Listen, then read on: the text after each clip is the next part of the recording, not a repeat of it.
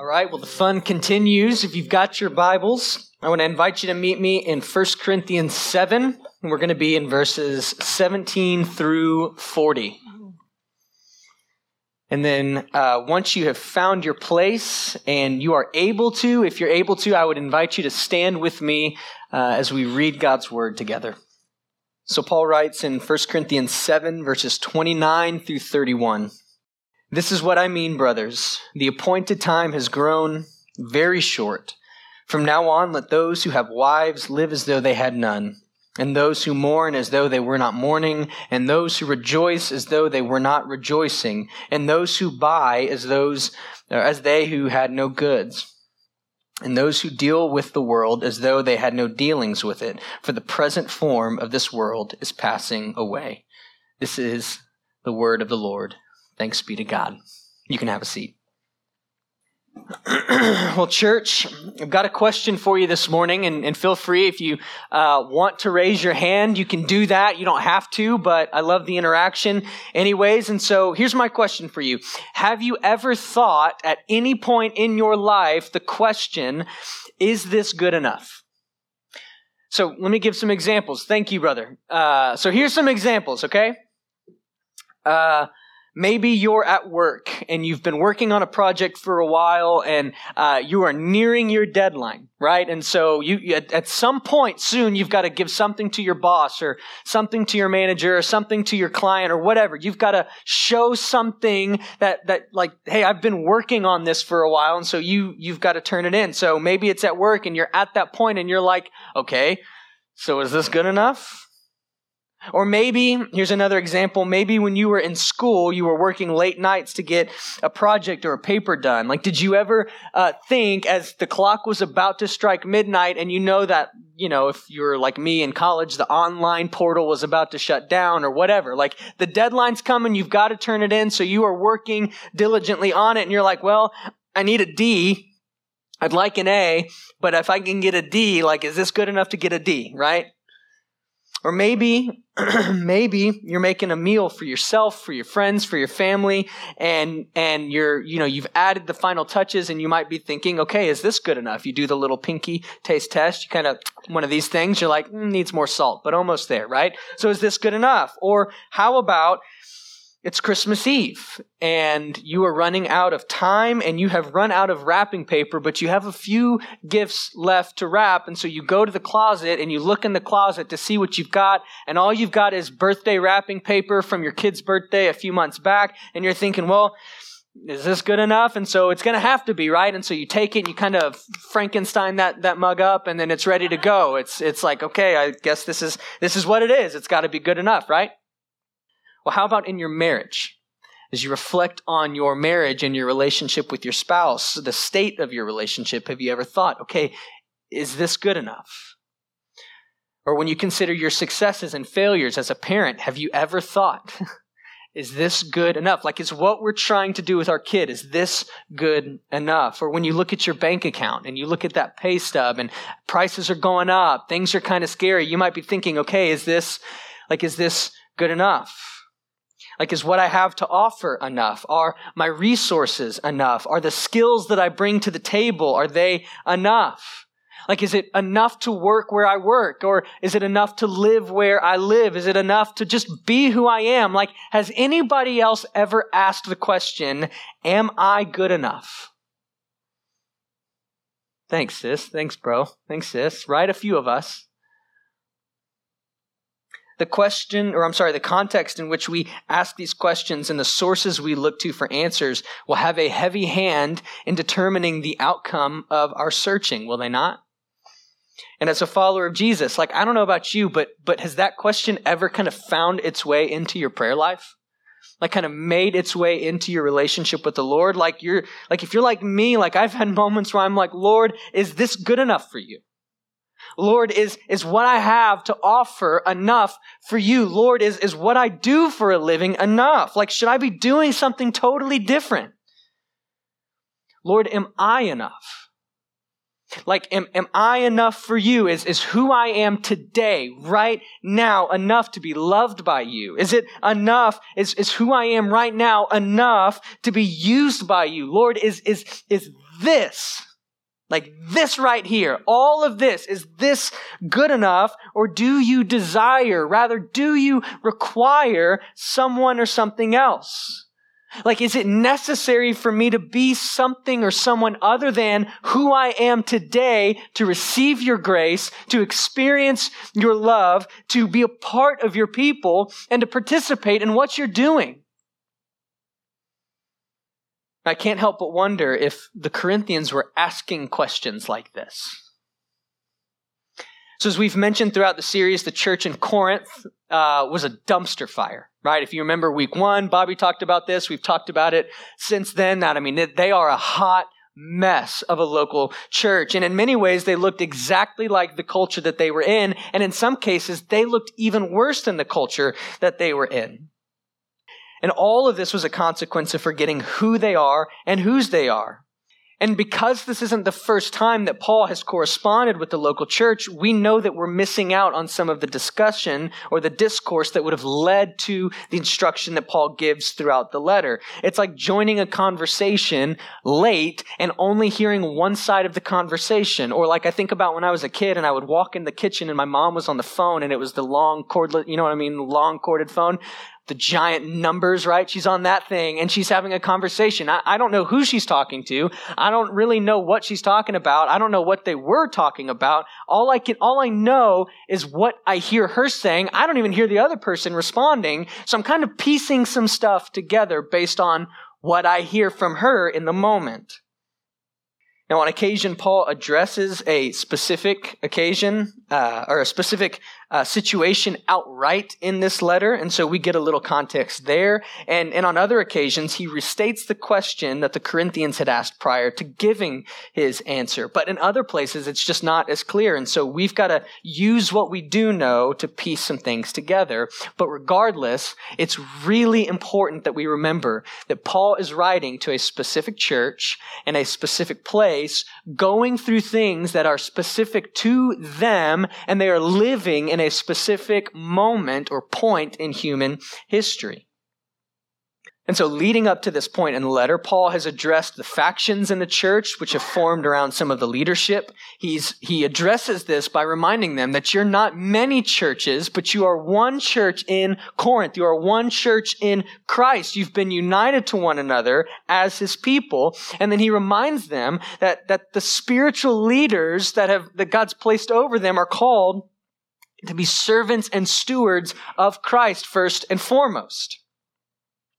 And then he uh, reminds them in chapter 5, he, he begins dealing with some of the going ons within the church, specifically after reminding them of what a, a, servant of Christ or a leader of Christ should be in the church. So he gets into some of these specifics and he, he addresses things like sexual immorality. And, and you got a little bit of um, incest going on in the church. He deals with some conflict between believers in the church. He deals with confusion around the issue of marriage.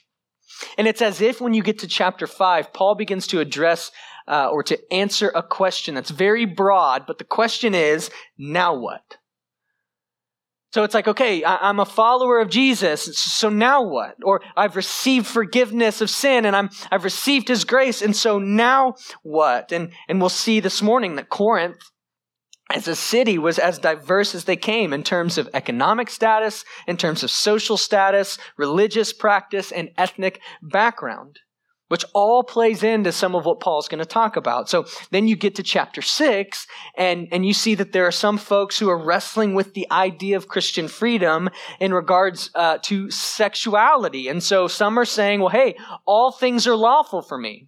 So they're kind of over here, one extreme, but then you get chapter seven, you got a whole nother extreme where some people are like, trying to figure out like the proper place of sex even in marriage. And so some are like well is it even good for a man like to, to touch a woman? Like should a man not have sexual relations with a woman? And so the point in saying all of this is that the people in this church that paul's writing to they have all been formed or deformed by the world and by their experiences. And the apostle paul as the father of this church is is trying to walk alongside them as they're figuring this whole thing out. And they're fumbling and they're failing, but he is there to help them figure it out. And so you get to verse 17 of chapter 7, and it's like, it's almost like you can sense an angst in the Corinthians. Like, like there's just so much that they're trying to figure out, and Paul is stepping in and addressing what it means to belong to Jesus. And so, verse 17 of chapter 7, Paul says, only let each person lead the life that the Lord has assigned to him and to which God has called him. This is my rule in all the churches. Now, a couple things to make note of in this verse. Paul's instruction here is not unique to the Corinthians. He says this is his rule in every church. And so it's a general principle that he is, he is using to guide them through their individual experiences and situations. But also note the point that Paul makes. It's that the life that you are living, meaning who you are, where you are, what you do, and the circumstances with which you are in has been sovereignly and providentially appointed to you or assigned to you by God. And the language that Paul uses here uh, is is meant to like like what he's saying is meant to be applied on an individual level. And so what Paul is, is doing, if, if he were like standing here, he'd, he'd be pointing to you and saying, you and you and you and you and you as individual people, I want you to understand that who you are, where you are, what you do, the situation you're in, the, the going ons in your life, all of that has been sovereignly and providentially assigned to you by God.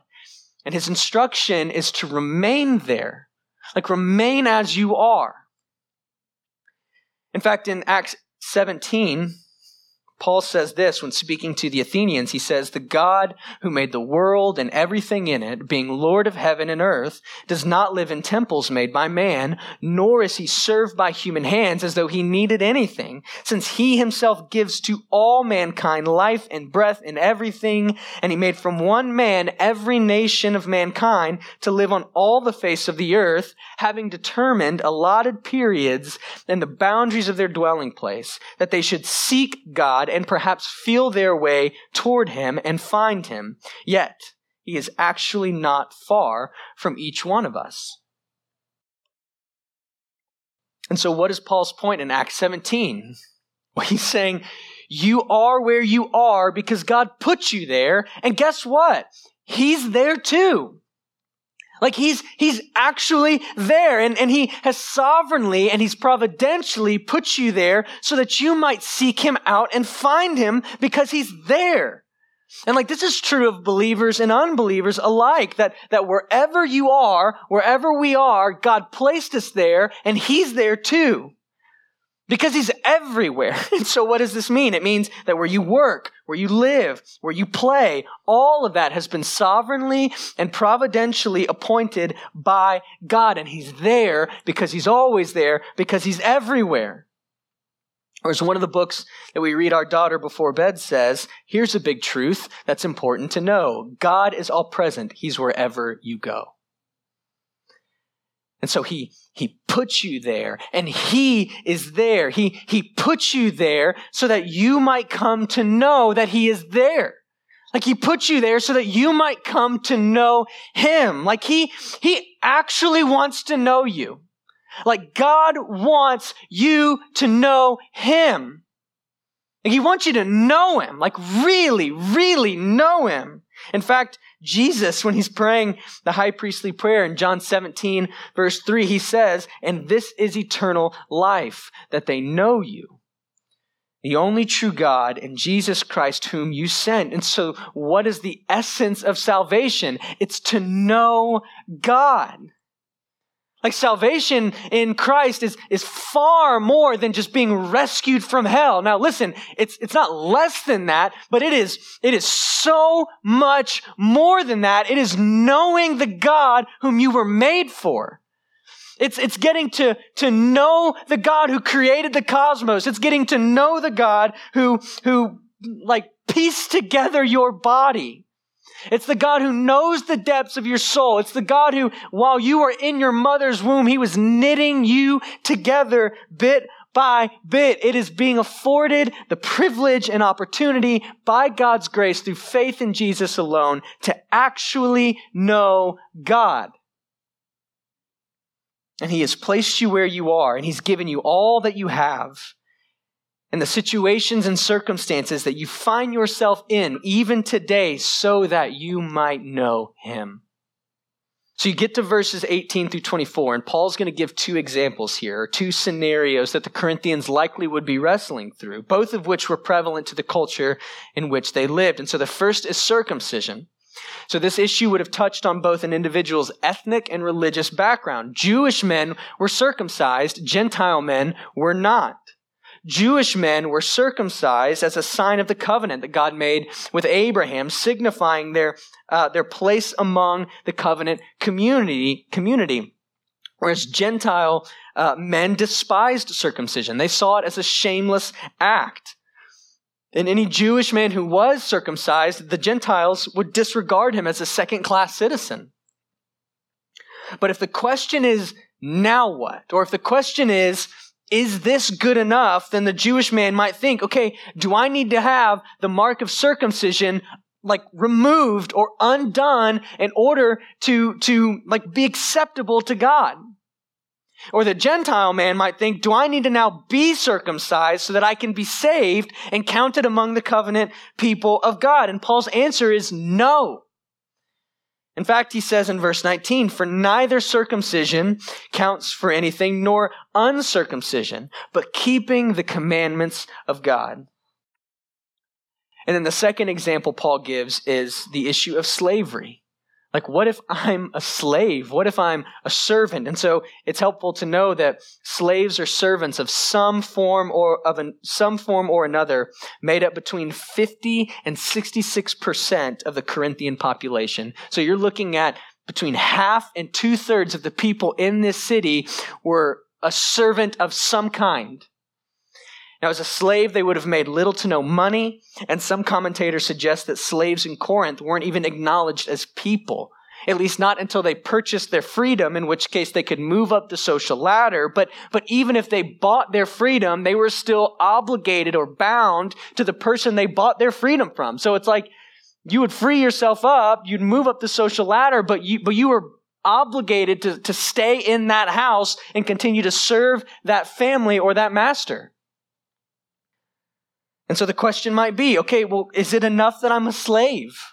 Is it enough that I, I make nothing? I'm, I'm poorer than poor. Is it enough that I have no status or even dignity in my own culture?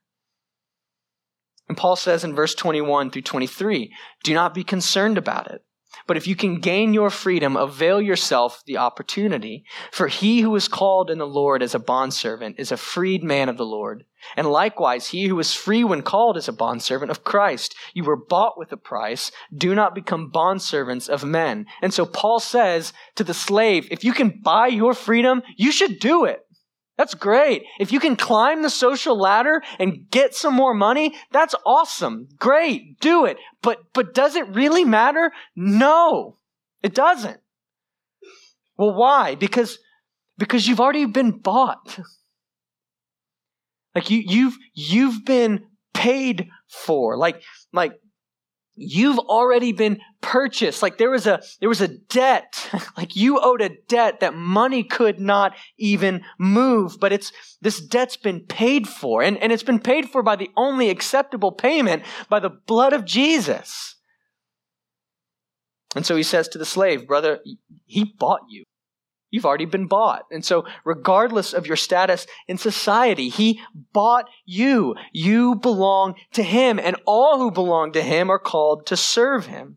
All who belong to Him have been set free, set free from their bondage to sin and all who belong to him are called to submit to his lordship. And so in 17 through 24, Paul is making a point. He, he actually states his point three different times. We've already looked at verse 17, but if you look at verse 20, he says, Each one should remain in the condition in which he was called. And then in verse 24, he says, So, brothers, in whatever condition each was called, there let him remain with God.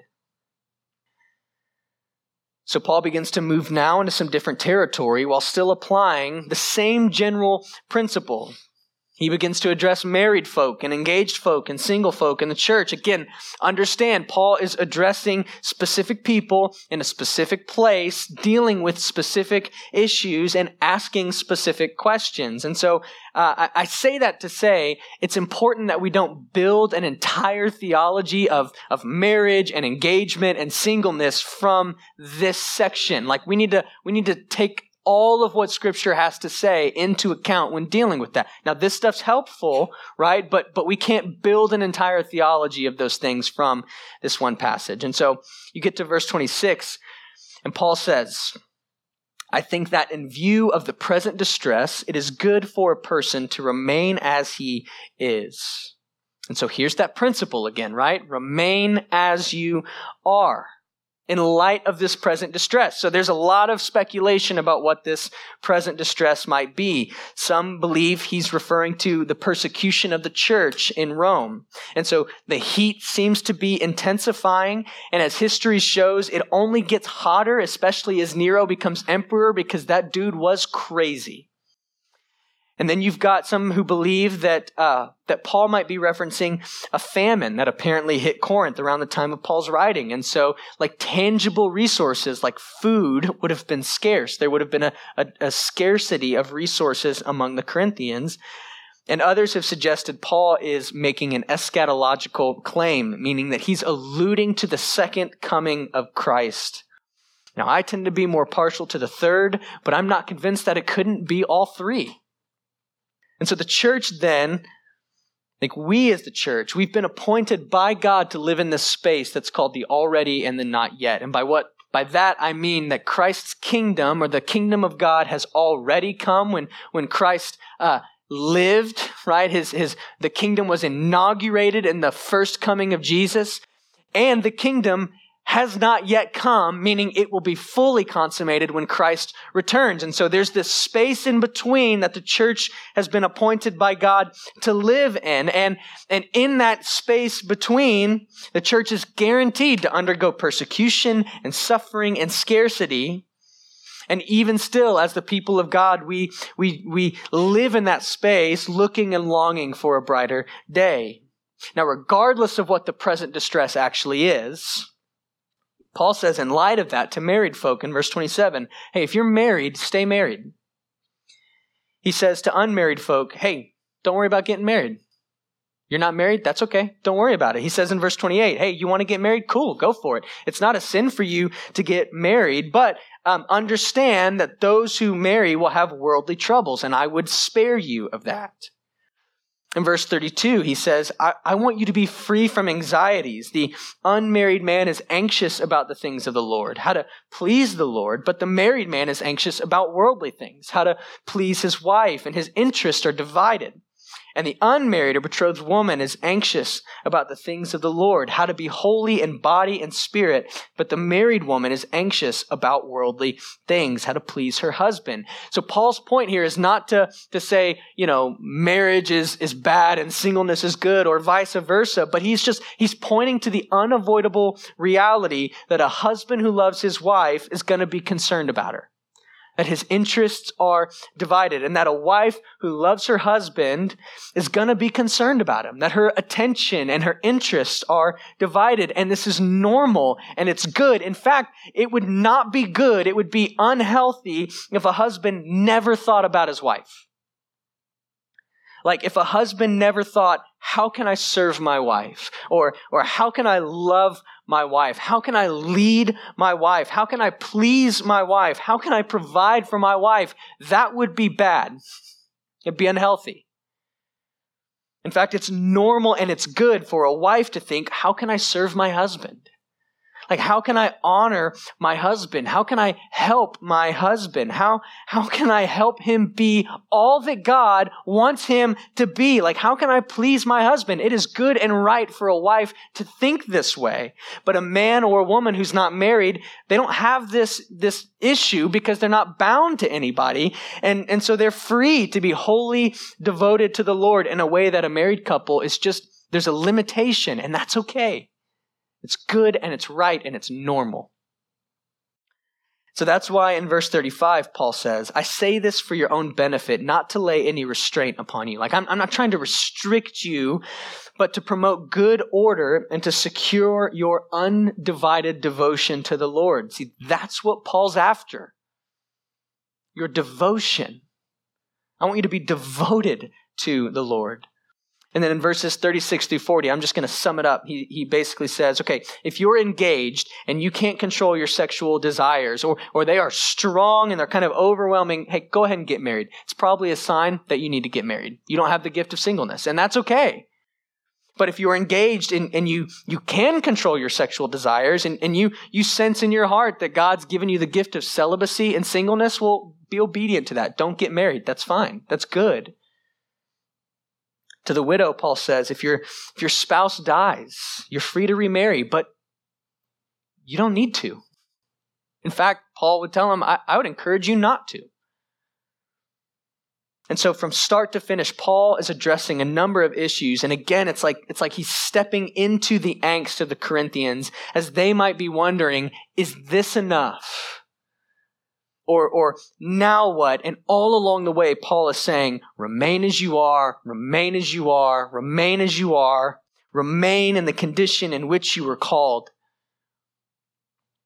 Now look at verses 29 through 31. I think this helps kind of bring it all together. Paul says, This is what I mean, brothers. The appointed time has grown very short. From now on, let those who have wives live as though they had none and those who mourn as though they were not mourning, and those who rejoice as though they were not rejoicing, and those who buy as though they had no goods, and those who deal with the world as though they had no dealings with it. For the present form of this world is passing away.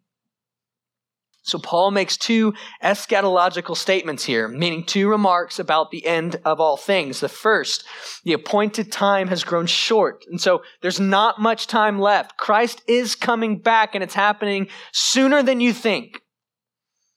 And then he says the present form of this world is passing away. And so by that, it's the things and the experiences of this world. They are temporary. There's an expiration date on all of this. And so he goes on to do this thing where he's like, if you're married, live as if you're not. Or are you mourning? Live as if you're not. Are you rejoicing as if you're not? Are you buying something as if you're not? Or are you experiencing and enjoying the things of the world? Not in a bad way, but just like experiencing the things of the world. Well, live as if you're not. And, and it's important to know that Paul is not rejecting any of these things or experiences.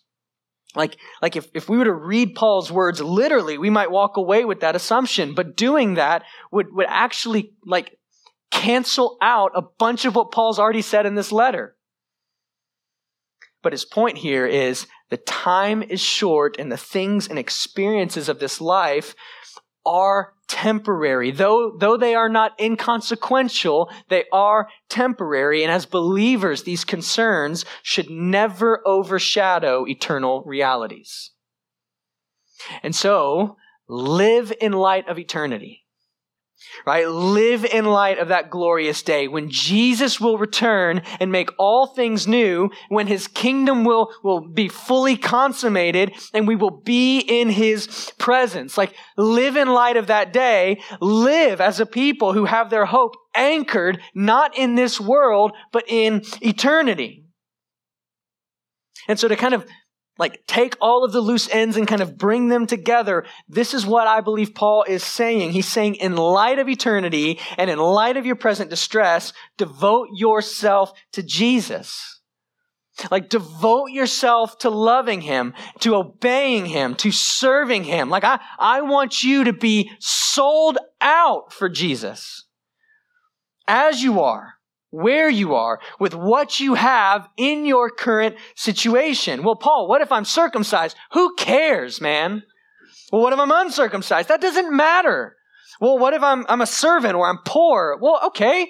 So what? Don't be worried about it. Well, what if I'm married? Great. What if I'm unmarried? Even better. Well, yeah, what if what, what if I'm engaged? Well, you know what? Then make a decision, okay? Get married or don't. Do what the Lord has for you. But who you are, where you are, with what you have, and what you do today, right now, obey Him. Keep His commandments. Serve Him because He bought you. With His blood, He paid for you. You belong to Him and, and live as if the things and the experiences of this world are only temporary because they are, and one day they're going to pass away. And when they do, there He will be. He'll be right there. We will see Him and we'll be with Him. And so live in light of this reality that as you are, where you are, with what you have, and in the circumstances you are in right now, live in light of eternity. Be all in, be sold out for Jesus. And so this week, as I was thinking, as I was, I was preparing for today, I was thinking about my wife and I was thinking about every mom in this church. I was thinking about uh, every wife in this church who's just trying to do your best to love your family, to get stuff done, to keep everything afloat, and to serve the Lord. And, and as I was thinking about you, I, I thought, you know, I, I want to say to you, moms, wives, sisters, I, I want to say, I'm sorry that Pinterest exists. I'm sorry that it exists. Like, can I just free somebody this morning? Okay? Um, if you're planning a party, like a kid's birthday party, you don't need 15 balloon arches and personalized cupcakes. You just don't need that stuff. Now, Pinterest is helpful in some ways, but but it's hurtful in other ways, right? Like I, I wanted to say, I'm, man, I'm sorry that uh, Instagram exists. Like, I get on there for five minutes, and, and I don't know about you, but when I get off Instagram, I close the app, and I'm like, gosh, if I was taller, if I was only stronger, if I only had whiter teeth, if I was only funnier, if I could only dance better, if I could sing better, if I could play an instrument, if I had hair again, if I had a bigger house, a bigger truck, if I made more money, there's all these things that I just suddenly, I felt fine, and now I just, I'm just a puddle of insecurity. I wish our high school and our middle school students didn't have to deal with TikTok or Snapchat telling them constantly that if they are not producing worthwhile content and accumulating likes and shares or interacting with someone 24 7, that there's something wrong with them. Like, I, I wish we lived in a culture where like to my brothers in the room who are just trying to trying to like you're just grinding trying to make money for yourself for your family to provide. Like i wish we lived in a world where like there wasn't a constant pressure to be more and do more and produce more.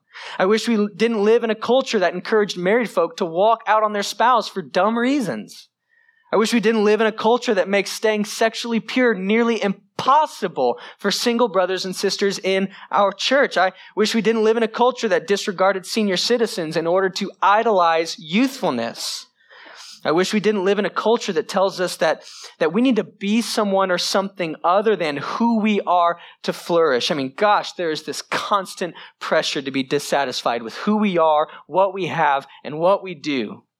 And so if you're like me and you ask the question from time to time, okay, is this good enough? Am I good enough? Well, if you look around, the answer you're going to get all the time is no, you're not. Be better, do more, produce something. But thanks be to God that He speaks a better word. And here's what it is. You don't need to be anyone or anything other than who and what you are today to know Him, to love Him, to obey Him, to keep His commands, to serve Him.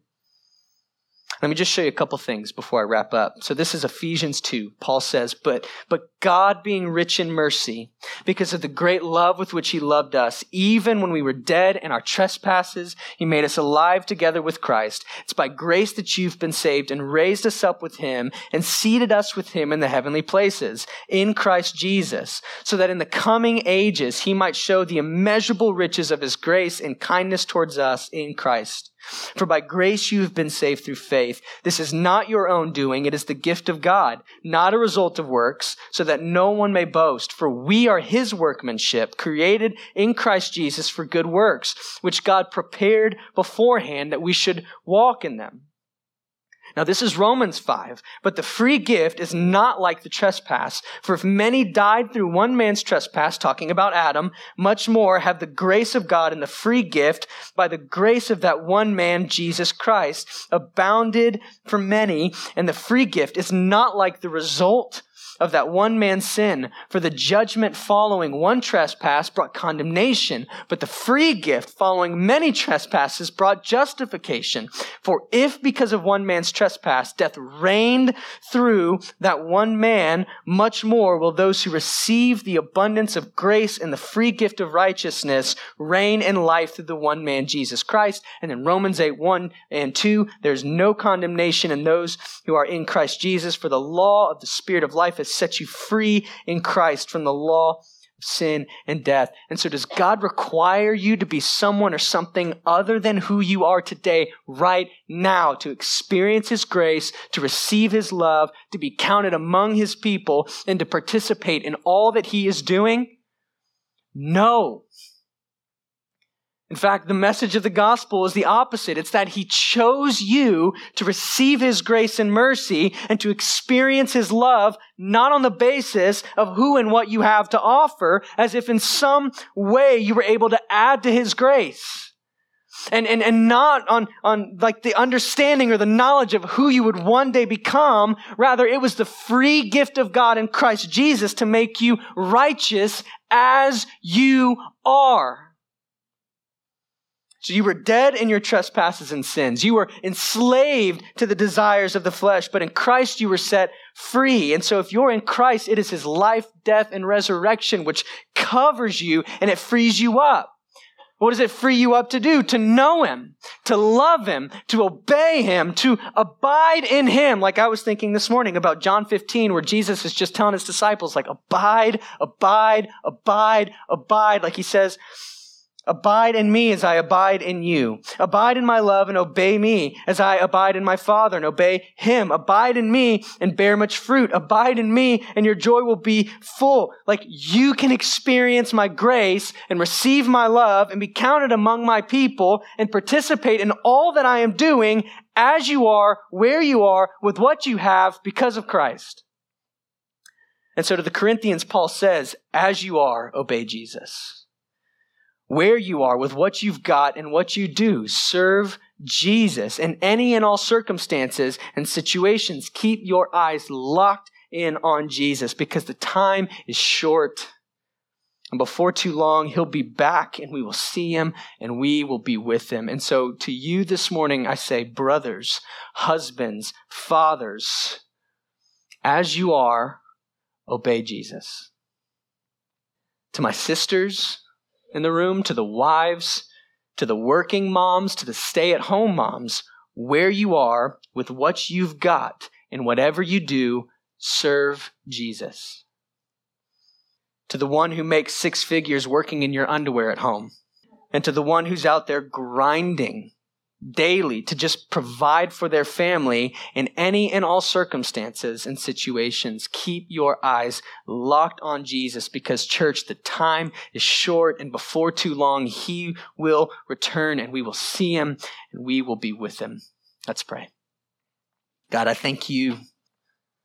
I thank you for that incredible, incredible reality. That one day we will get to see you God, that we get to be with you, that the concerns of the day, the things of this world that just, they, they kind of constantly pull our attention away, that all of that, all of that will be gone.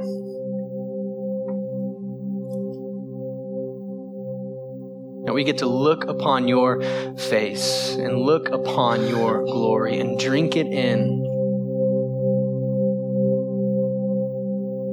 without the hindrance of sin, without a drop of insecurity, without that question, yeah, but what if? Like, is this is this enough? Is it enough right now? That that won't that won't be there. And I thank you that it's it's in Christ that we have that confidence that even even in the, the situations we're in, that that that as we are, where we are, with what we've got, with what's going on, that that despite all of that, God, we we have this confidence. We have this hope that there is an eternal reality, an eternal weight of glory, an inheritance held for us. And we'll one day receive it. And so, God, I, I pray that, that uh, God, you would just help us to be a people who are faithful, love you, who, who obey you, who serve you, who abide in you. Help us be a people as we are, where we are, with what we've got to just to just be faithful. And it's your grace that saves and it's your grace that enables and empowers us to do just that. And so we thank you for your grace.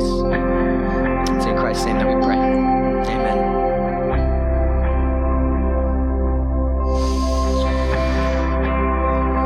I was thinking, uh, considering communion, I was thinking about God's words to the Corinthian church in 1 Corinthians 1, where he writes, To the church of God that is in Corinth, to those sanctified in Christ Jesus, called to be saints together with all those who in every place call upon the name of our Lord Jesus Christ, both their Lord and ours. And as I was thinking about this, I thought, well, it's important to remember who the Corinthians were. Um, they were worshiping in the temple of Athena and Apollo, they were offering sacrifices to their pagan gods, they were sleeping with temple prostitutes. I mean, they were all wrapped up in some, some I mean, every kind of sexual immorality, and yet God called them to himself. He sanctified or set them apart as his own.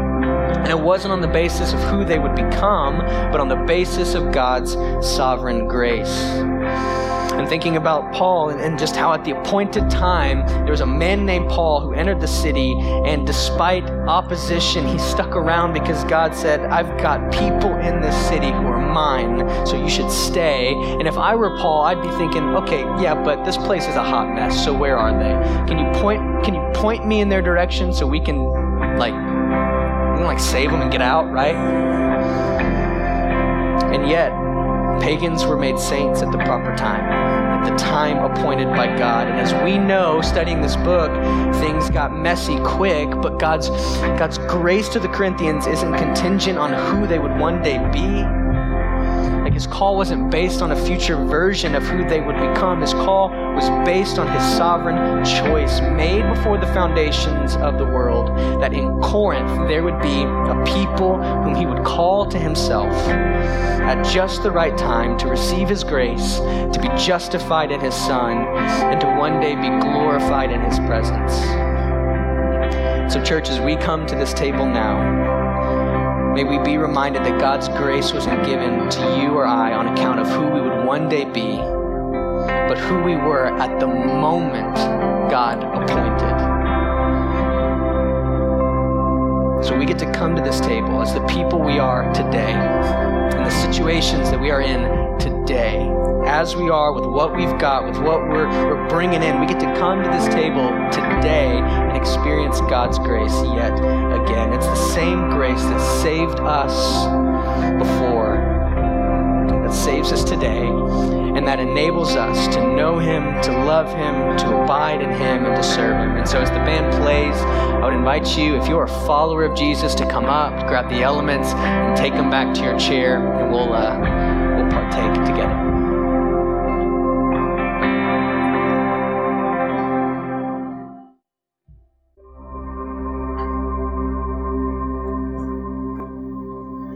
Paul reminds us in 1 Corinthians 11 26 that as the people of God, every time we eat this bread, which mine doesn't want to come out of its little cup, got it. Every time we eat this bread and we drink this cup, we are proclaiming together as Christ's church that He will one day return and that the things and the experiences of this world will pass away, but there He will be. We will see Him on that day, and we will be with him for eternity. And it's all because of his grace. And so, church, this is his body, which is for you. Take and eat in remembrance of him.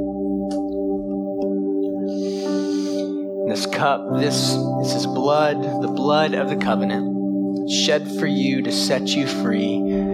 Take and drink in remembrance of him. Sing together.